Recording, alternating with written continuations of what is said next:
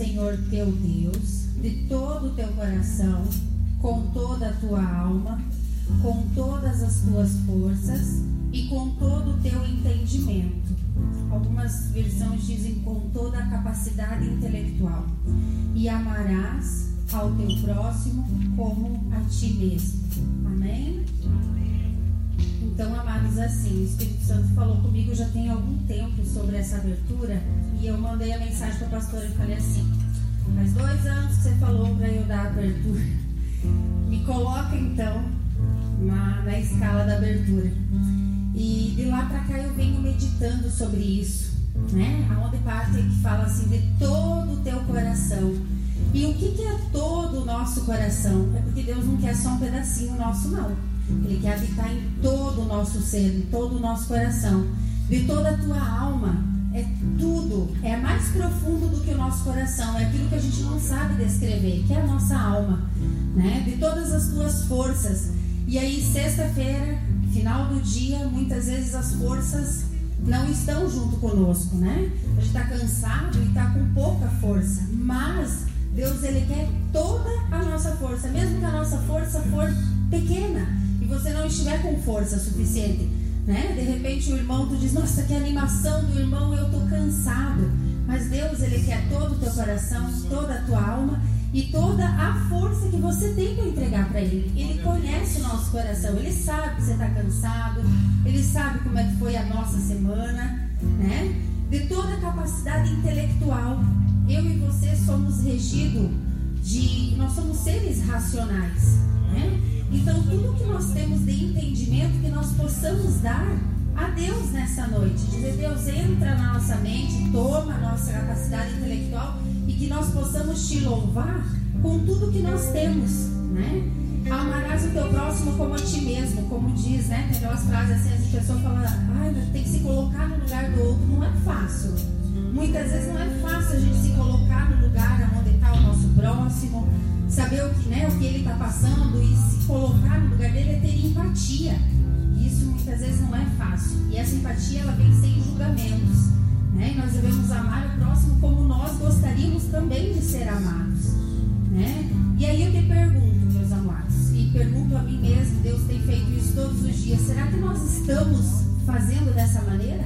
Agindo dessa maneira, né? Imagine que hoje, nessa, nessa noite, Deus, Ele vai esquadrinhar o meu coração e o teu coração. E nesse esquadrinhamento, Ele vai saber exatamente o que você tem para oferecer. E será que o que você tem para oferecer é exatamente o que ele merece? O que ele está esperando de você? Né? Esperando de mim? E aí, tu já imaginou? No final desse culto, Deus diz assim: Ó, então vamos trocar? Aquilo que você me deu nesse momento, eu vou te dar. Será que nós estaríamos satisfeitos vai receber?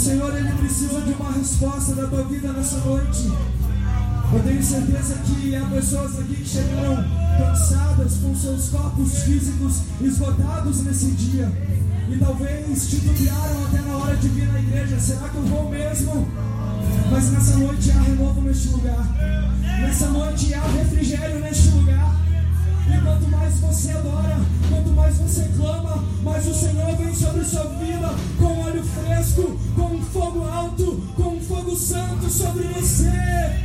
Ei! Não fique inerte à presença do Senhor nessa noite. Não fique inerte ao mover do Senhor neste lugar. Ele está aqui, Ele quer queimar o teu coração, Ele quer fazer você transbordar como nunca antes. Basta você se entregar, basta você se entregar, basta você se entregar. Vamos, igreja, dê uma resposta ao Senhor. Ele está à porta, Ele está à porta, Ele está batendo. Não é por mim, não é pelo ministério de louvor, não é pelos nossos pastores que você está aqui, mas é porque há um encontro com o nosso Deus neste lugar. Há um encontro no hospital, há um encontro na casa do Pai, e você tem intimidade de chegar na presença dEle e adorá-lo em espírito e verdade. Seja o adorador que o Pai está na terra procurando.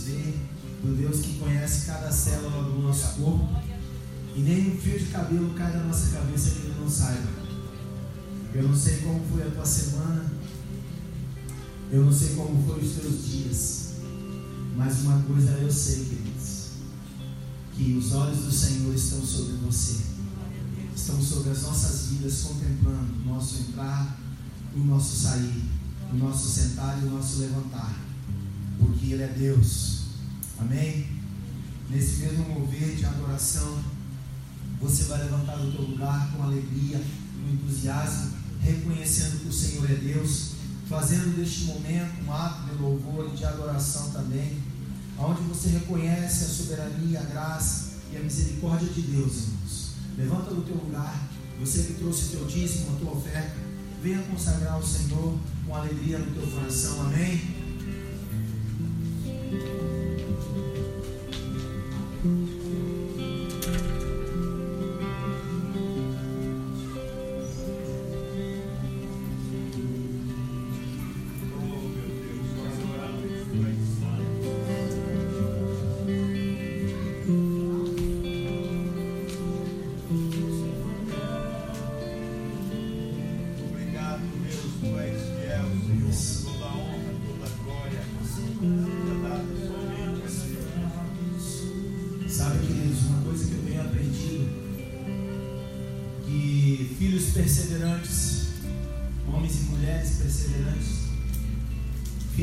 Eles são gerados em ventres de caos. Eles são gerados em ventres de dificuldade. É onde nós crescemos, é onde nós amadurecemos, é onde nós desenvolvemos, para que o nome do Senhor seja glorificado através das nossas vidas e que Ele seja reconhecido como Deus, como Senhor. Nós precisamos aprender dia após dia isso, que o Senhor, Ele é fiel. E muitas vezes eu e você vamos ser levados ao deserto, não é para nós morrermos, mas sim é para nós aprendermos. Não é para nós é, nos tornarmos menores, mas sim é para nós crescermos através da graça e da misericórdia do Senhor para aquilo que Deus faz em nossa vida e através das nossas vidas. Abra o teu coração para receber a palavra do Senhor. Aleluia. Que o Senhor possa estava falando conosco nessa noite. Eu, antes de você ler a, a palavra de Deus, eu peço que você se coloque de pé. Vamos fazer algo diferente nessa noite. Peço que você estenda a sua mão para cá. Vamos estar orando pela vida do Pedro. Para que Deus esteja abençoando a vida dele. Ora pela vida dele. Fala para Deus, Deus abençoe a vida deste homem. Usa ele, Senhor, conforme a tua vontade. Deus, que a graça e a misericórdia do Senhor venha sobre a vida dele e possa atingir a minha. Deus, em nome de Jesus, nós queremos, ó Pai, apresentar a vida do Pedro diante do teu altar. Deus, pedimos a tua bênção sobre a vida dele, Senhor. Que o Senhor, Pai, esteja abençoando a vida dele, seu ministério, aquilo que o Senhor tem para ele. Abençoa a sua casa, a sua família, a sua esposa, a vida dos seus filhos. Ó Deus, os teus planos que o Senhor tem para ele, Pai, abençoa ricamente, Pai, em nome de Jesus e que a tua glória venha resplandecer na vida dele, Pai. E que nós possamos ser edificados através da vida dele com aquilo que o Senhor vai falar nesta noite. Pai amado, nós sabemos que muitas vezes não merecemos, mas o Senhor nos capacita. Muito obrigado pela vida dele, Senhor. Obrigado por esse tempo de louvor, obrigado pelos ídolos que entramos a Ti. Nós te agradecemos e te louvamos em nome de Jesus.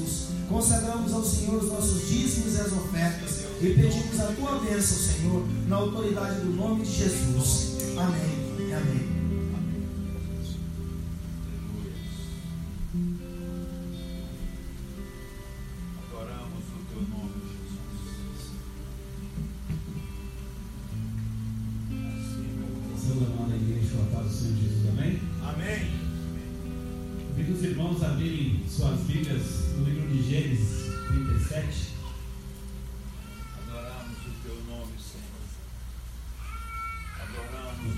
Esperança aos nossos corações. Aleluia, aleluia. Gênesis 37, 3. Amém? Espírito Amém. Santo de Deus. Do 3 a 11. A palavra do Senhor nos diz: Israel amava José mais do que a todos os seus filhos, porque era filho da sua velhice, e fez-lhe uma túnica de várias cores. Vendo, pois, seus irmãos, que seu pai o amava mais do que a todos os seus irmãos, aborreceram e não podiam falar com ele pacificamente. Sonhou também José um sonho que contou a seus irmãos. Por isso o aborreciam ainda mais. E disse-lhes: Ouve, peço-vos, este sonho que tenho sonhado. Eis que estávamos atado, atando molhos no meio do campo, e eis que o meu molho se levantava e também ficava em pé. E eis que os vossos molho- molhos o rodeavam e se inclinavam ao meu muro. Então lhe disseram seus irmãos: Tu, pois, deves ser, deverás reinar sobre nós? Tu deverás, deveras terás domínio sobre nós? Por isso, tanto mais o aborreciam por seus sonhos e por suas palavras. E sonhou ainda outro sonho, e o contou a seus irmãos, e disse: Eis que ainda sonhei um sonho, e eis que o sol e a lua e onze estrelas se inclinaram a mim. E contando a seu pai e a seus irmãos, repreender- repreenderam. Repreendeu seu pai e disse-lhe: Que sonho é este que sonhaste? Porventura viremos eu e tua mãe e teus irmãos a inclinar-nos perante ti em terra? Seus irmãos, seus irmãos, pois, o invejavam. Seu pai, porém, guardava esse negócio no seu coração. Amém? Amém. Podemos acertar.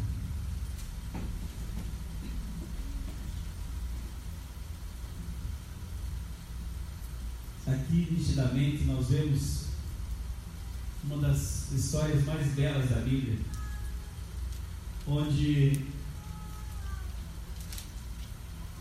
ela está lá no início da história, mas ela é tão real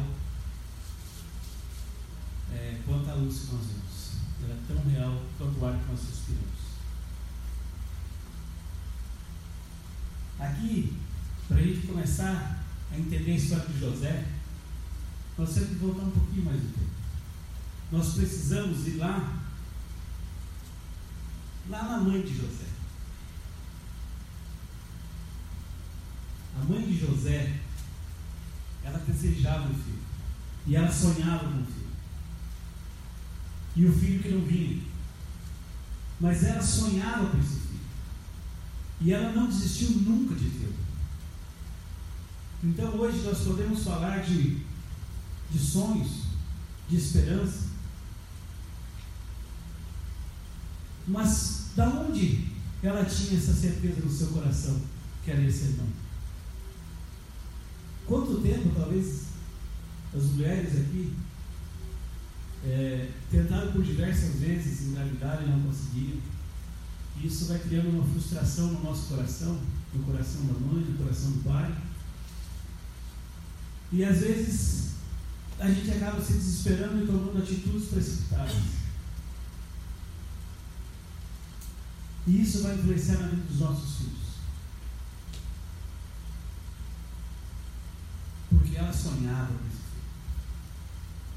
E ela foi tê-lo na velhice, na velhice de Jacó. E a história diz que Jacó amava mais ele do que os outros. Mas por que, que Jacó amava mais ele do que os outros? Não era simplesmente porque ele nasceu na velhice de Jacó. Jacó amava mais ele do que os outros porque eles criaram tanta expectativa em tê-lo. Tanta expectativa. Tanta expectativa. Que criou um amor. Se criou um amor, mesmo antes de ele nascer. E como são os nossos sonhos hoje? Qual é o sonho que você está alimentando? É uma faculdade? É uma família? É uma casa? O que é o seu sonho? O que é que você está alimentando? É casar, né? Bem. Alimenta teu sonho. Porque quando teu amado vir, ele vai vir de cavalo branco. Mas não vai ser o cavalo, vai ser quem está em cima do cavalo. Porque quando nós alimentamos o nosso sonho, o que nasce dos nossos sonhos é amor. E José, dentre todos os irmãos, era o filho da promessa, era o filho da esperança. Então, vocês imaginem que, dentre todos os filhos de Israel, ele tinha um preferido. E quando ele tinha esse, esse preferido que ele tinha, os irmãos dele já não gostavam dele porque ele era preferido. E aí você pega e você dá um presente melhor para esse seu filho, para destacar ele mais ainda. E aí eu comecei a imaginar, e meditar nessa palavra, e eu fiquei imaginando. Eu estou começando, às vezes, a viajar na maionese, como diz o pastor. E a minha E às vezes eu começo a viajar. E eu comecei a imaginar que nós somos filhos do coração de Deus. Nós somos filhos amados. Nós somos filhos que foram sonhados. Nós, Deus criou primeiro em amor. Nós somos filhos da promessa. Nós não somos filhos do mundo. Nós somos filhos da promessa. Amém? Amém? Amém. Nós somos filhos da promessa. Nós somos gerados primeiro no coração de Deus. E quando eu comecei a ler novamente esse livro, a gente começa a dimensionar e a gente começa a ver as lutas. Onde começam as lutas, meus irmãos? Aonde começam os problemas da vida da gente? São dos nossos pais? Ou são dos nossos irmãos? Nossas lutas começam com os nossos irmãos. A nossa luta não é contra o Pai. A nossa luta não é contra Deus. A nossa luta é contra os nossos irmãos.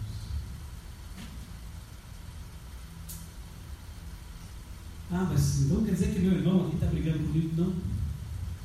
Os nossos irmãos é onde nós criamos a contenda.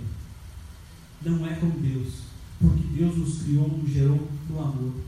Olha só que José, o pai dele tratava ele melhor que todos os outros irmãos, mas ele amava todos os irmãos.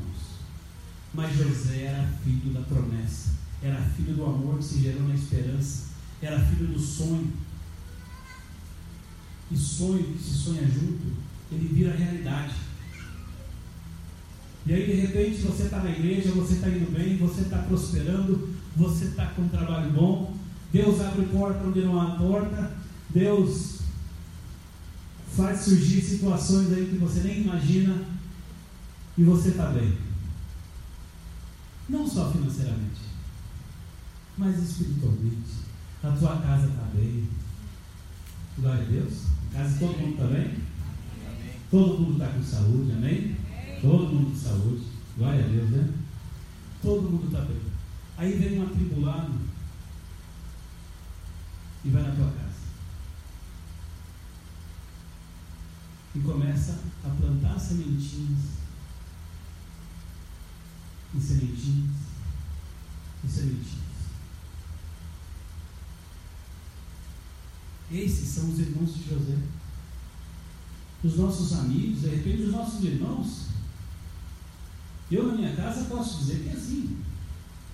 Eu tenho alguns dos meus irmãos que, por favor, não os meus irmãos em si, mas a parentela, se eles pudessem me dar pedrada para lado, eles me davam, mas não dão porque eles também têm respeito. Porque eu sou meio gordinho e forte, então eles têm que respeitar. Mas se eles pudessem, eles me dariam pauladas e pedradas. Mas não é porque eu sou o filho mais amado do meu pai e da minha mãe. É porque eu aceitei Jesus no meu coração. E a minha história mudou. E a minha história está mudando, dia a dia. Porque quando Deus disse: Vinde a mim todos vós que estáis cansados e sobrecarregados, e eu vos aliviarei. E ele não disse que nós não teríamos mais problemas, ou que nós não teríamos contendas na nossa casa. Mas ele disse que ele nos amaria e nos protegeria. Amém. E eu entreguei a minha vida e a vida da minha casa. Eu assumi, estou assumindo o meu papel de sacerdote para minha casa. E quando a gente se propõe a fazer isso, eu tenho certeza que Deus já nos gerou um amor e Ele fica feliz. Ah, mas quer dizer que você agora é não, eu sou o menor entre todos. Eu sempre fui o menor entre todos. E eu nunca entendi isso. Por que, que eu era assim? A Rose sabe do que eu estou falando. Eu sempre fui o, o cavalo do diabo. Vocês não têm ideia. Outro dia nós estávamos falando, tempo que nós morávamos no Mato Grosso do Sul, olha, logo que a Rose, a gente tinha casado, a Rose estava grávida do Mateus, eu trabalhando num lugar que era uma metalúrgica. Misericórdia. Chegou um dia, um domingo, a Rose grávida, nós tínhamos em casa um ovo, um pouquinho de arroz e um pouquinho de leite. Era só o que nós tínhamos em casa para comer. Só. E detalhe, eu ainda fumava. Mas também não tinha cigarro.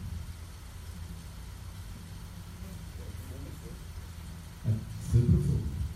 A Rose comeu ovo com pão. Aliás, ovo com arroz. Porque ela estava grávida, gestante, já de seis, sete meses. E eu comi um pouco de arroz com leite. E aqui não me turbava o coração. Porque nós estávamos próximos do teu Mateus e nós não tínhamos nada. Não tínhamos nem esperança. A Rosa desviava e eu no mundo.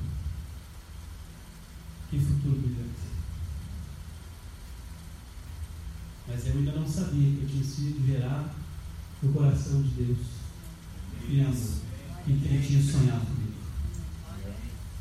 E aquela tarde chegou e apareceu um galo no meu quintal. E eu tinha um chinelo havaiano. Melhor arma que eu conhecia. Eu corri a tarde toda atrás do galo, querendo matar o galo a chinelada.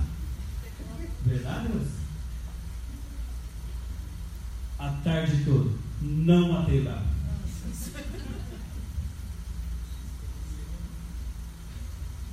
Ficamos sem a perna do galo. Mas olha como Deus faz as coisas perfeitas. Mas o diabo, ele é invejoso. E ele quer criar, ele quer atrapalhar. E eu fumava nessa época. Graças a Deus não fumo, liberto. Mas eu fumava. E eu cheguei a um ponto de tratar de truca de cigarro, desmanchar ela, para mim aproveitar o fumo. Isso é o fundo do poço. Não é o fundo do poço. Isso é um pouco para baixo do fundo do poço. Mas até então eu não sabia que Deus tinha me gerado em amor no coração. E eu sempre era, eu continuava sendo o menor da casa do. Continuava sendo o mais pobre, o mais miserável, o que nunca tinha condição de nada. Mas eu ainda não sabia que Jesus tinha me gerado. E quando meu pai precisou, dentre os nove filhos, eu e a Rose fomos os únicos que deixamos o pouco que tínhamos. Nessa época nós já tínhamos o Mateus. Então nós já tínhamos alguma coisa. E tínhamos um porco que o Mateus tinha ganhado. E nós deixamos para trás. O único bem que nós tínhamos, um porco. Mas é nossa riqueza. Era tudo que nós tínhamos de valor. E viemos cuidar do Pai. Único dentre os filhos que se propôs a deixar tudo que tinha Não importa se era pouco ou era bastante. Mas foi o único que deixou tudo para vir cuidar do Pai. Mas eu continuava sendo mais pobre e o mais miserável na casa do meu pai. Porque eu não sabia que Jesus tinha me gerado em amor no seu coração. E meu pai aceitou Jesus, glória a Deus. É, a Rose cuidou do meu pai, fez um papel maravilhoso, tem uma pedra na coroa, com certeza, porque ela junto com umas vizinhas lá na Assembleia ganharam meu pai para Jesus. E olha que meu pai era muito difícil. E mais uma vez a gente voltou para o Mato Grosso do Sul. Depois que meu pai faleceu, nós ficamos com a mãe e fomos para o Mato Grosso do Sul. Mas eu continuava sendo o pior da minha casa. Porque eu ainda não conhecia Jesus. E vocês não têm ideia do que é ser o menor na casa do teu pai. Nós éramos os únicos que não tínhamos nada, né? Nós nunca tínhamos nada. Se precisava ajudar a comprar um remédio, nós não tínhamos. Se precisava comprar alguma coisa, nós não tínhamos. Mas o dia que eu fui no hospital, meu pai estava lá sem sem uma meia, sem uma blusa, eu tirei a minha blusa dei para ele, minha e dei para ele, fiquei sem, um frio danado. Mas eu não tinha dinheiro para comprar o par de meias. Porque se eu comprasse, faltava dinheiro para comprar o que era para Mas era porque eu ainda não tinha aceitado Jesus na minha vida, porque ele já vinha batendo na minha porta. E assim como José conta, narra essa história dele, foi na minha vida. Eu estou testemunhando para vocês o que eu vivi, não é o que eu vi. Porque vocês pensam que hum, eu sempre andei de tênis ou de, de sapatos? Hum, vocês não conhecem, vocês não sabem. Eu não tinha chinelo para ir para a escola. Nós viemos de uma realidade na minha casa que a nossa única esperança era não ter esperança. Essa era a nossa realidade. Mas eu não sabia que Jesus tinha me gerado em amor e que Ele tinha alguma coisa para mim. E Deus foi preparando as coisas. Eu tinha uma versão a evangélicos. Não, eu tinha amigos evangélicos, assim, mas era um, não era uma coisa que para mim, eles lá e eu aqui. E Deus me tirou daqui e me levou lá para o outro lado, lá na fronteira do Paraguai. Lá no Cafundó do Júlio, não chegava lá se chovesse, era uma semana para chegar lá. Para mim conhecer a Rosa. Uma crente desviada. Na época, né? Estava desviada. E daí um dia ela me falou, mas você estava lá aqui, Beltrão, aqui com tanta gente aqui, você foi lá fazer o quê lá? Daí, olhando a história de José, eu comecei a pensar nas coisas que Deus tem para nós e a forma que Ele leva a nós onde Ele quer, do jeito que Ele quer e como Ele quer. Porque não é a nossa história, nós que escrevemos. Porque a nossa história já está escrita aqui. Talvez hoje você está aqui pela primeira, segunda ou terceira vez, ou muitas vezes, e ainda não tenha entendido que Deus te gerou no coração dele que antes de você nascer ele já sonhou com a tua história, ele já sonhou, ele já gerou no seu coração, e ele disse: Você vai ser bênção no meu tempo. Amém. Não é no teu tempo, mas é no meu tempo. Eu vou te resgatar de onde você está. Você pode ser o menor entre todos, você pode ser o mais miserável, e eu vou te resgatar e vou te colocar onde eu quero. E às vezes a gente pensa que seu está na glória de Deus é estar aqui em cima, não é? Às vezes a glória de Deus é a gente estar aqui limpando o chão da igreja. E é onde a gente vai servir mais gente do que aqui. É talvez onde a gente está lá no nosso trabalho, a gente ser o primeiro a fazer, o primeiro a ter a visão de ajudar o nosso colega, a se colocar no lugar dele, e de não fugir da nossa responsabilidade. De Deus gera todos os tipos de bênçãos da nossa vida. Mas até esse tempo eu ainda não, não sabia, não conhecia. E um dia, ainda quando a gente estava começando ali os primeiros, os primeiros dias da nossa vida, É, a Rose tinha ido na igreja, acho que ela já estava arrependida, né? ela disse, meu Deus do céu, eu vou para a igreja para ver se Jesus me liberta. E ela foi para a igreja e eu cheguei lá na frente para esperar ela. E um abençoado do pastor que estava pregando, ele disse, é porque eu não sei porque ele estava pregando, ele falou que os católicos eram tudo relaxado. Pronto. Acabou. Tu lembra disso? E era a Igreja Batista do Calvário. Mas ele estava falando, aquele pastor, que os católicos não liam a Bíblia. Eles tinham que ser mais caprichosos. Que não era mudando de religião que eles iam ter a salvação, mas era estudando a palavra, entendendo a palavra, e não sendo idólatras. Mas eu escutei o que convia no meu coração. E não o que ele.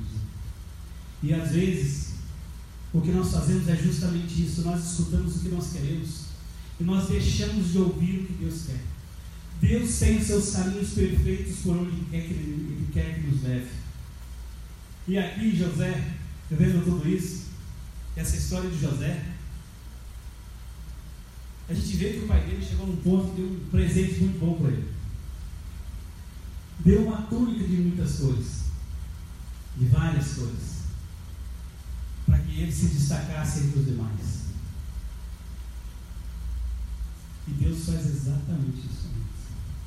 Quando Ele tira a gente do buraco que a gente se encontrava, quando Ele tira a gente lá do mundão, lá da perdição,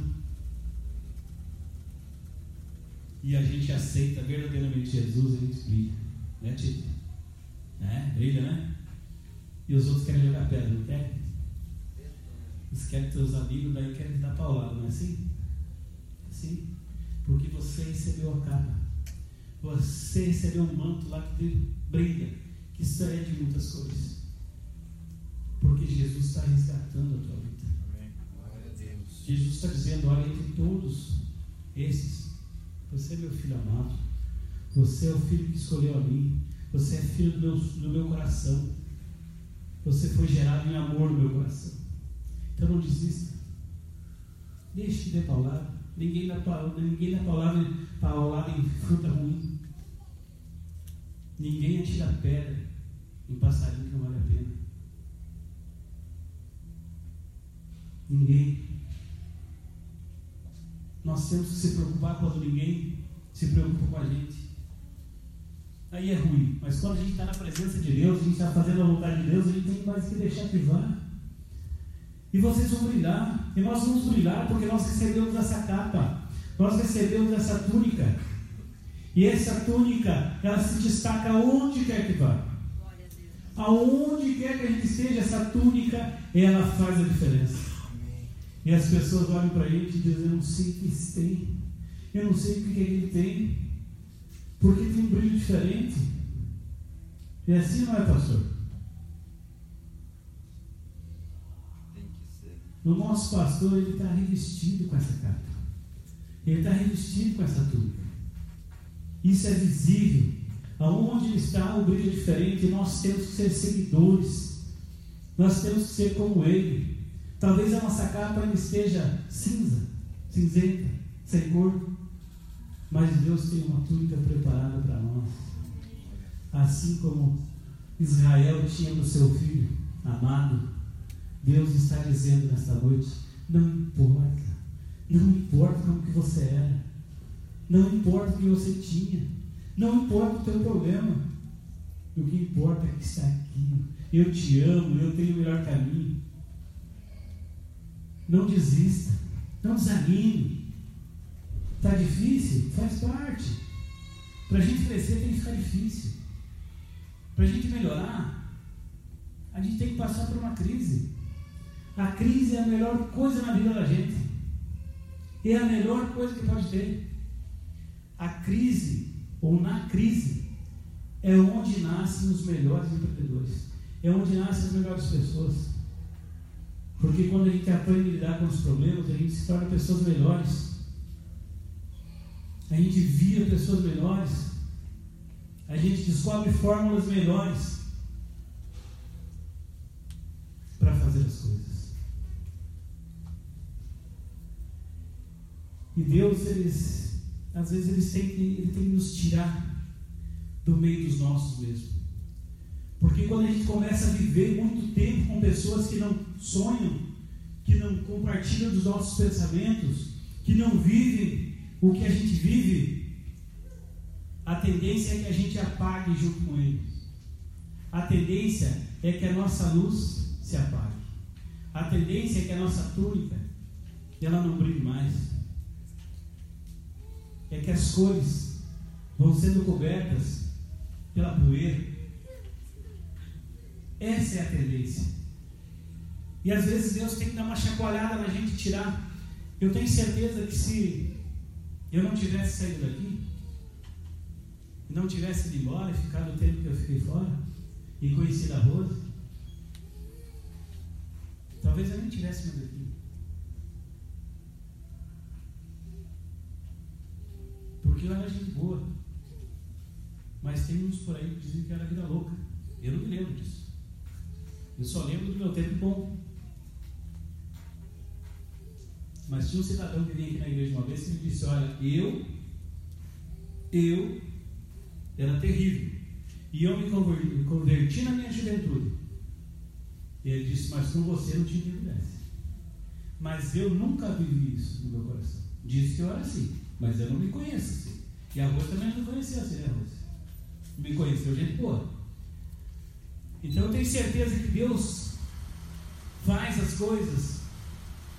Mais certeza ainda. Deus faz as coisas no tempo certo, na hora certa, no dia e hora que Ele quer. Quando Ele me tirou daqui foi no momento que eu estava muito bem. Foi assim de emprego, de repente, me viver num momento muito bom. Foi talvez um dos melhores momentos da minha vida. Mas ele me arrumou algo melhor ainda. Não para trabalhar, para amar. Ele levou longe, me tirou daqui. E a minha vida começou a mudar a partir dele. Começou a mudar totalmente. Bem sofrido. Mas muito sofrido. Mas eu ainda não sabia que Deus tinha que gerar no seu coração. E Ele tinha todos para mim.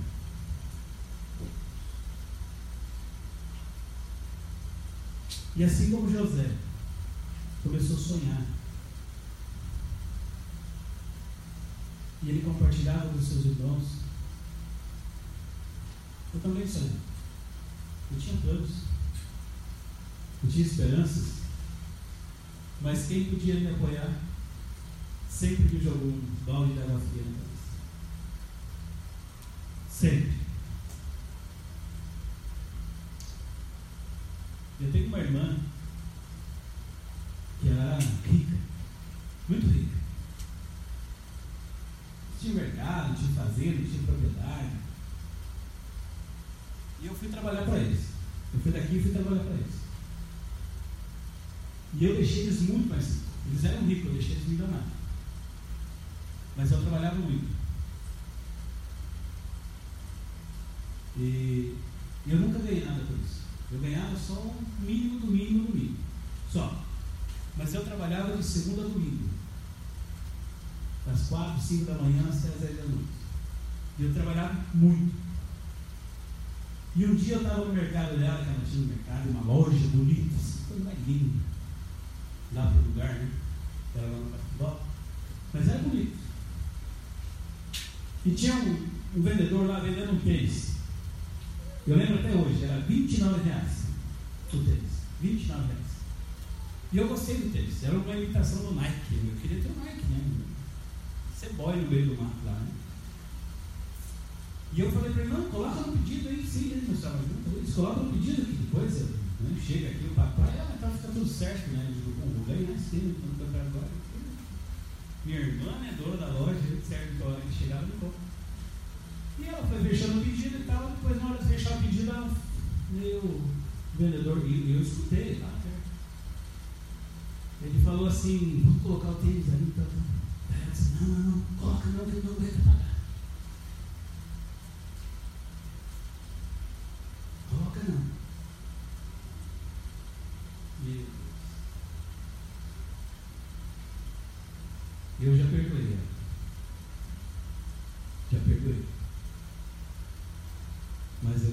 Vocês que aqui foi, era mais fácil ela ter dado um tapa na cara do que ter feito aquilo. Ela me destruiu. E por muitos anos eu vivi na miséria por essa palavra. Por muitos anos. Porque aquela palavra que ela me falou, ele não aguenta pagar. Ele não vai conseguir pagar. Ele não aguenta, não manda. Aquilo não foi o dinheiro. Porque eu ganhava 5 reais por dia. Então ela tinha razão. 5 reais por dia que eu ganhava. 5. Porque é um picolé hoje, né? O sorvete. Mas eu ganhava 5 reais por dia. E eu tenho 0,29.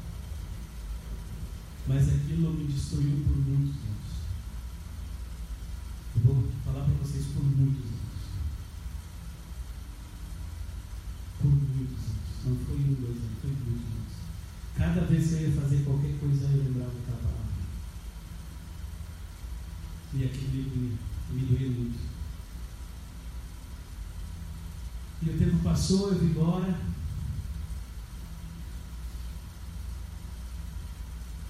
E três anos depois de ir embora, o negócio deles acabou. Tudo. Tudo. Prédio que eu tinha comprado, fazenda, chácara, gado, carro, mercado, separado. Tudo, acabou tudo. Ela veio com duas malas embora. Só. Só. Mas olha como Deus é bom.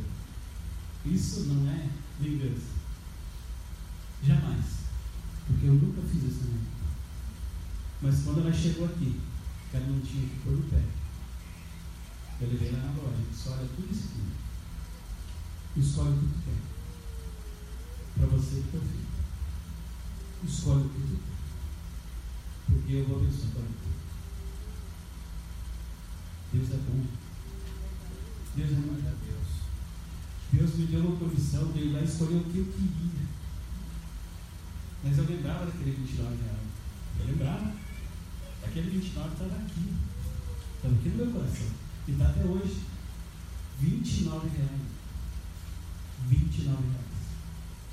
Ele destruiu mesmo. E às vezes ela vai comprar e ela não tinha limite, ela me chamava, ela ligava, o pessoal ligava para mim. E eu lembrava daquele 29 reais.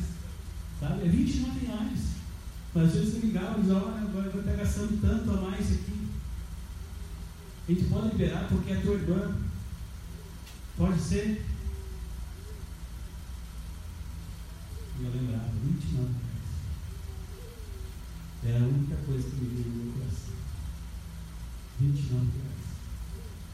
E você pode, pode liberar, libera aí.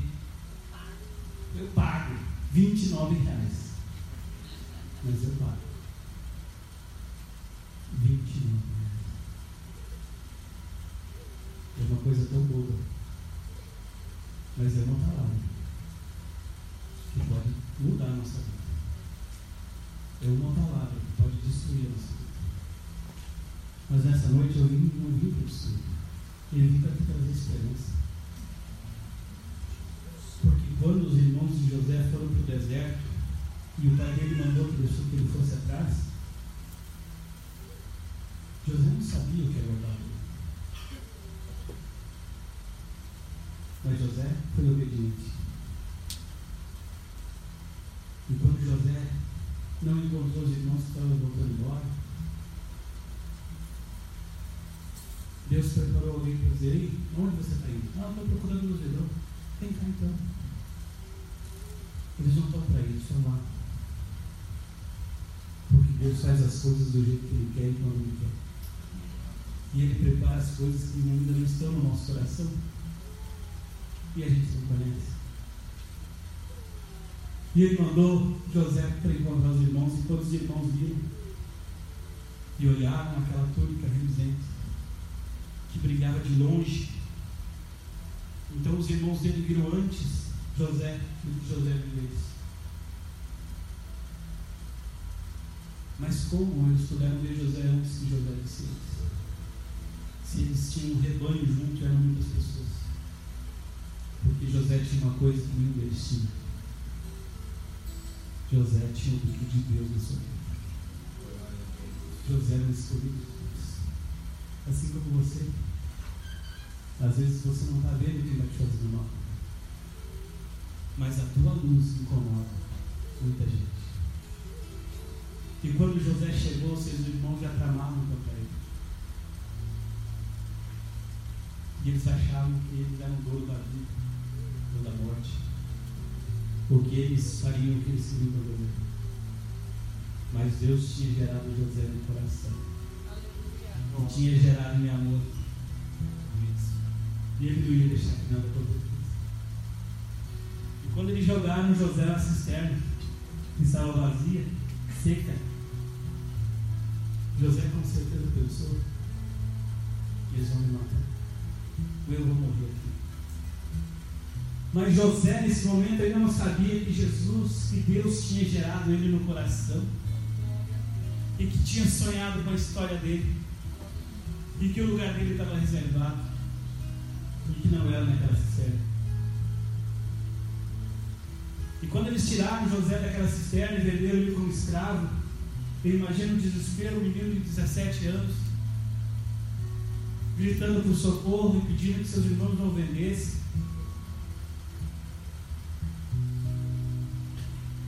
Não me deixe ir, por favor.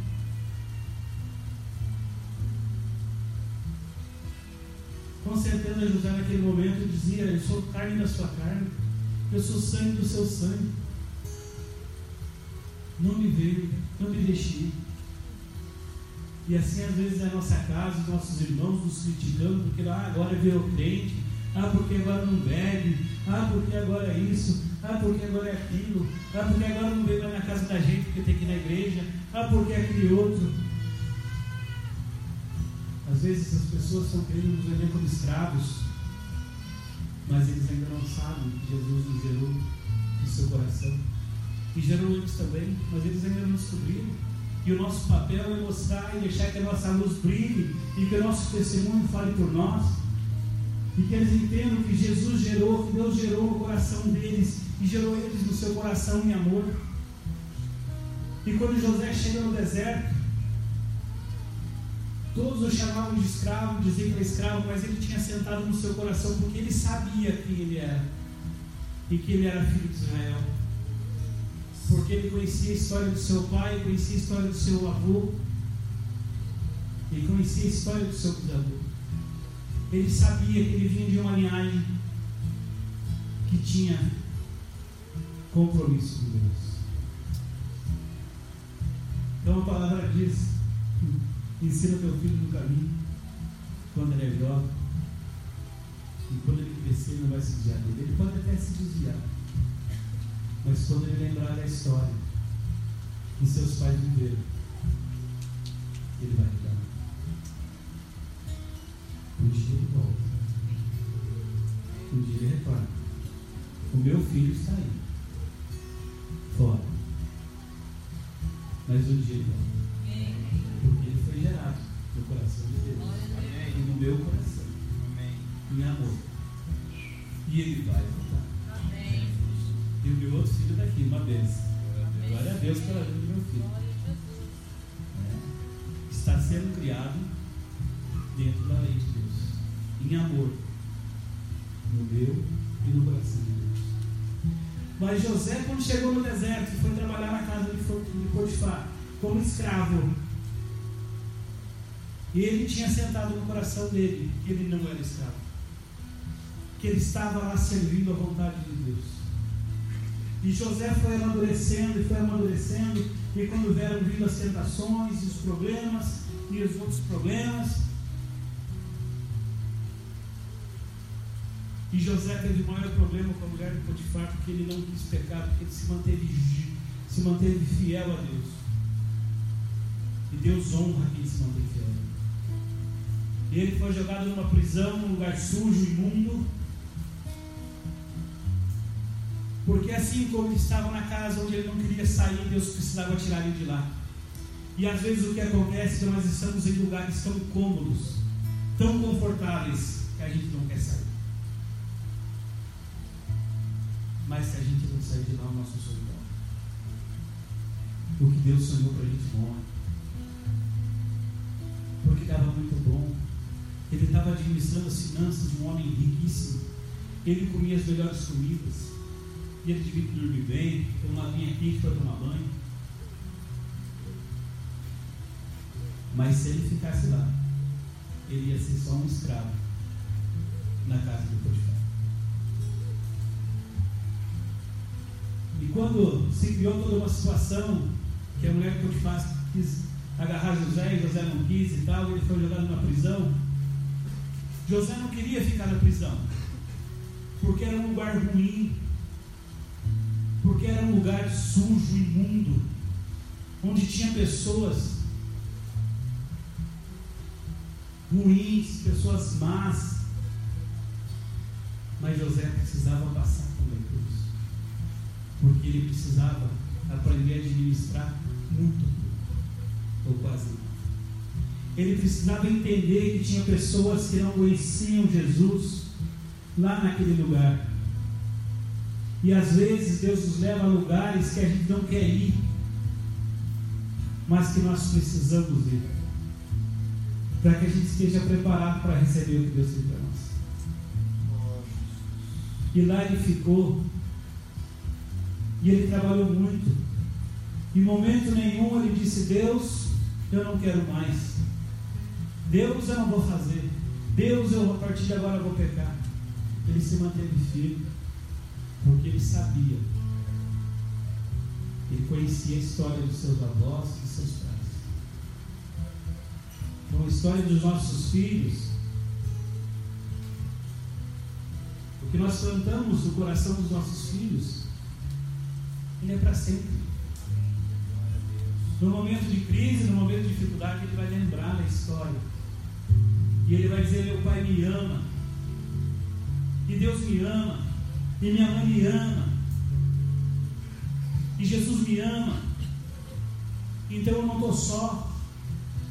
Está difícil, está difícil. Mas eu vou resistir. Eu lembro dessas histórias aí, tem horas que eu começo a rir e dizer, Deus, isso é louco mesmo. Tem coisa que é loucura. Quando eu vim para a igreja, aqui para Batista da Paz, eu trabalhava numa loja. E eu trabalhava de camisa branca, de calça social e de sapato. Cabelinho penteado. O traje era bonito. Acabou com foi bonito, mas o traje era bom. E eu saí, gente, para mim fazer autonomia, autonomia, autonomia, automação nos aviários em Chiqueirão. Tinha dia que eu chegava em casa, a Rose não me deixava nem entrar para dentro de casa. Eu tinha que tirar a roupa lá na lavanderia. De tanto que fedia. Mas fedia. Fedia não fedia? Não me deixava. Era muito fedido. Imagina você ficar o dia inteiro no chiqueirão, você chegava em casa, cara, não tinha que aguentar. É, é brabo, né? E ela fazia eu tirar a roupa lá fora. E um dia ela me disse, mas tu é burro. Tu tinha um trabalho, tu trabalhava bonitinho, limpinho, de camisa branca e vai se enfiar em chiqueirão de porco.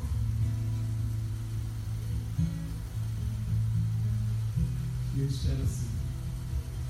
Porque eu entendi que o que eu estava fazendo não agradava o coração de Deus. Eu entendi que o que eu fazia, da forma que eu fazia, não, não, não, não agradava mais o coração de Deus. Não estava nos princípios que eu estava aprendendo aqui. E eu pedia, cada vez que ele precisava água, era terrível. E eu pedia para Deus, Deus, se tem uma coisa melhor para mim, me arruma. Mas se eu tiver, me dá força e coragem para me continuar. E eu lembrava do versículo que o Sérgio tinha escrito numa camiseta, dizia, andarás e não se cansarás, correrás e não se fatigarás, mas subirás com asas, como águias. E eu me apegava nessa palavra e muitas vezes sem água e sem comida. Teve um dia que nós trabalhamos até a meia-noite. E tinha comido alguma coisinha meio dia. Não tinha água, não tinha comida. Virando, virando um chão de aviário de peru. No enxadão. Para ganhar, se não me engano, 150 reais. E até hoje não consigo. E devia ser umas 10 horas da noite. Eu já não aguentava mais. Eu estava fadigado. Eu não tinha mais força. E eu só lembro desse versículo. Eu não sei nem dizer que versículo. Mas é isso. Eu andarei e não me cansarei. Eu correrei e não me fadigarei. Mas eu subirei com asas como águas.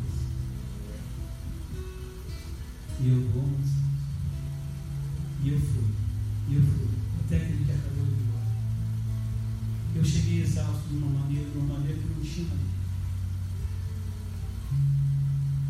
E eu pensei, várias vezes eu pensei em voltar para as lojas. Mas eu não voltei. E eu não queria desagradar o coração de Deus. Os três, quatro dias depois, Deus abriu uma porta de trabalho para mim. E eu nunca mais passei nem perto dele. Muito menos de chegar. Porque Deus se assentou no coração. E Ele mudou a minha história. Assim como Ele pode mudar a história de vocês. Assim como Ele muda a nossa história de hoje. Quando José passou o tempo que ele tinha que passar lá na prisão. E ele foi chamado para diante do faraó.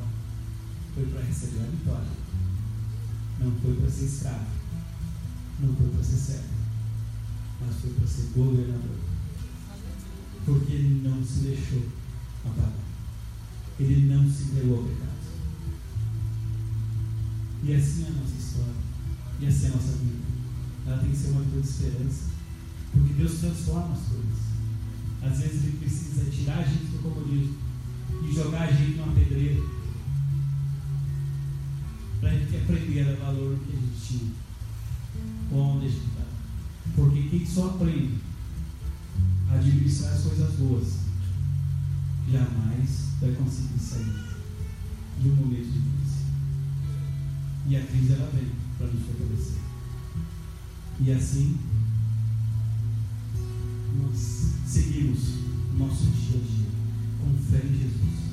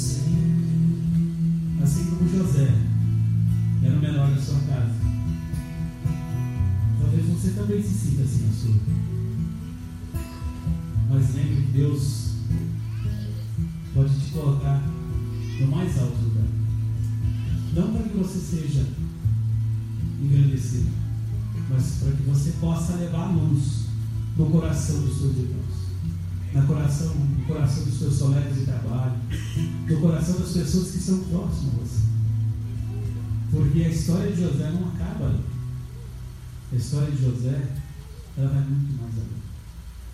Porque José não se tornou simplesmente o governador. Ele se tornou o pilar fundamental de Israel. Através da vida de José, um menino imaturo, que sofreu e foi vendido como escravo, foi quem conseguiu salvar toda a tribo de Israel, toda a, descendência de Israel foi através da vida de José. Toda a descendência. E a palavra diz que o mundo foi povoado, que todos nós somos descendência de Israel. Então, se tiver acontecendo qualquer coisa na tua vida, lembre disso. Você pode ser alicerce de uma grande nação apenas com o teu testemunho, com a tua palavra, com o que você vai plantar no coração dos teus irmãos. E na minha casa hoje, graças a Deus, eu posso servir os meus irmãos. Glória a Deus, filhos. Glória a Deus. Porque eu aprendi que quando a gente vem para Jesus, nós não temos ser mais o que é ajudado. Nós, sermos, somos os que podem ajudar. Porque Deus nos fortalece e nos dá condições de poder ajudar os nossos irmãos. Amém? Glória a Deus. Então vamos pegar as asas de Deus aí, vamos subir como águias em lugares altos, para que a nossa vida realmente possa impactar. E assim seja em nome de Jesus. Hoje e para todos sempre, Senhor. Obrigado, Jesus, pela vida dos meus irmãos. Obrigado, Senhor, porque tu tens me colocado em lugares onde eu posso falar da sua palavra. Obrigado, Senhor, por ter me dado uma família interior no céu. Obrigado, Senhor Jesus, porque tu és o Todo-Poderoso, o Santo dos Santos. E mesmo assim, Senhor, nos recebe no teu coração, mesmo sendo tão poderoso. Em nome de Jesus. Amém.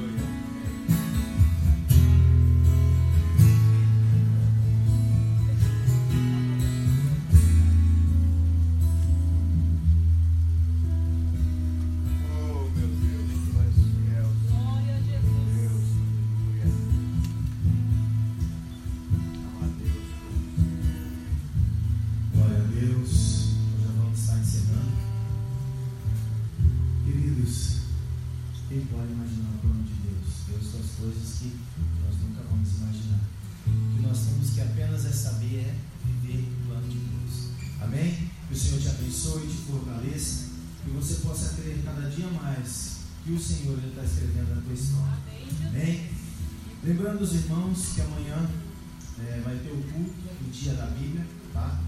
Lá na igreja Segode, na General Osório, próximo da ponte.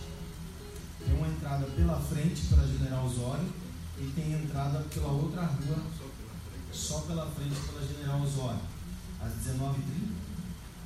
Às 19h30. Então, contamos com a presença dos irmãos lá. Vamos passar um tempo né? Vamos adorar o Senhor com os demais irmãos das outras igrejas. Comemorar, queridos, a liberdade que nós temos de ter o acesso à palavra de Deus. Existem países aí, se você tiver a palavra de Deus em mãos, você pode ser preso e até morto. E nós temos esta oportunidade maravilhosa de ter o acesso à palavra de Deus. Então amanhã, às 19h30, contamos com a presença dos irmãos lá e também amanhã, a partir das 15h30, vai ter a festa das crianças aqui na igreja. Né? Então, o Ministério de é, Evangelismo, através da Melânia, com os outros irmãos que estão colaborando, foi feita a divulgação no bairro, né, convidando as crianças para virem passar um tempo aqui, é, brincando, é, ouvindo a palavra, né, onde a igreja ela faz esse tipo de ação social para estar abençoando a vida das crianças da comunidade. Então você pode vir, estar tá passando aí um tempo com seu filho, abençoando, aproveitando e sendo luz na vida das outras pessoas. Amém, queridos? E lembrando também que domingo nós vamos ter o nosso culto de louvor e adoração às sete e meia da noite, às 19h30. Venha, se você tiver a oportunidade, convide outras pessoas para estar aqui juntamente conosco adorando ao Senhor. Amém? Aleluias. Vamos orar agradecendo ao Senhor. Glória a Jesus. Amém. Senhor, muito obrigado, Pai. Muito obrigado pela tua palavra que ouvimos nesta noite. Entendemos que o Senhor escreve, escreve, Senhor, ó Deus, a nossa história conforme a tua vontade. O Senhor tem o domínio e o controle de todas as coisas. Senhor, que nós possamos ter esperança no nosso coração. Ó Deus, sabendo que todo e qualquer caminho que nós andarmos, o Senhor está na frente, o Senhor está nos conduzindo, o Senhor está nos dando sabedoria, força para entender, Pai, que o Senhor é fiel. Muito obrigado, Deus. Obrigado pela vida dos meus irmãos. Obrigado pela vida das pessoas que nos visitam. Que o Senhor esteja abençoando ricamente a vida de cada um que o Senhor esteja nos dando sabedoria para nós entendermos tudo aquilo que nós iremos viver e aquilo que nós temos vivido. Muito obrigado, Senhor. Em nome de Jesus nós te agradecemos. E que o amor de Deus Pai, a graça do Senhor Jesus e a doce comunhão do Espírito Santo de Deus seja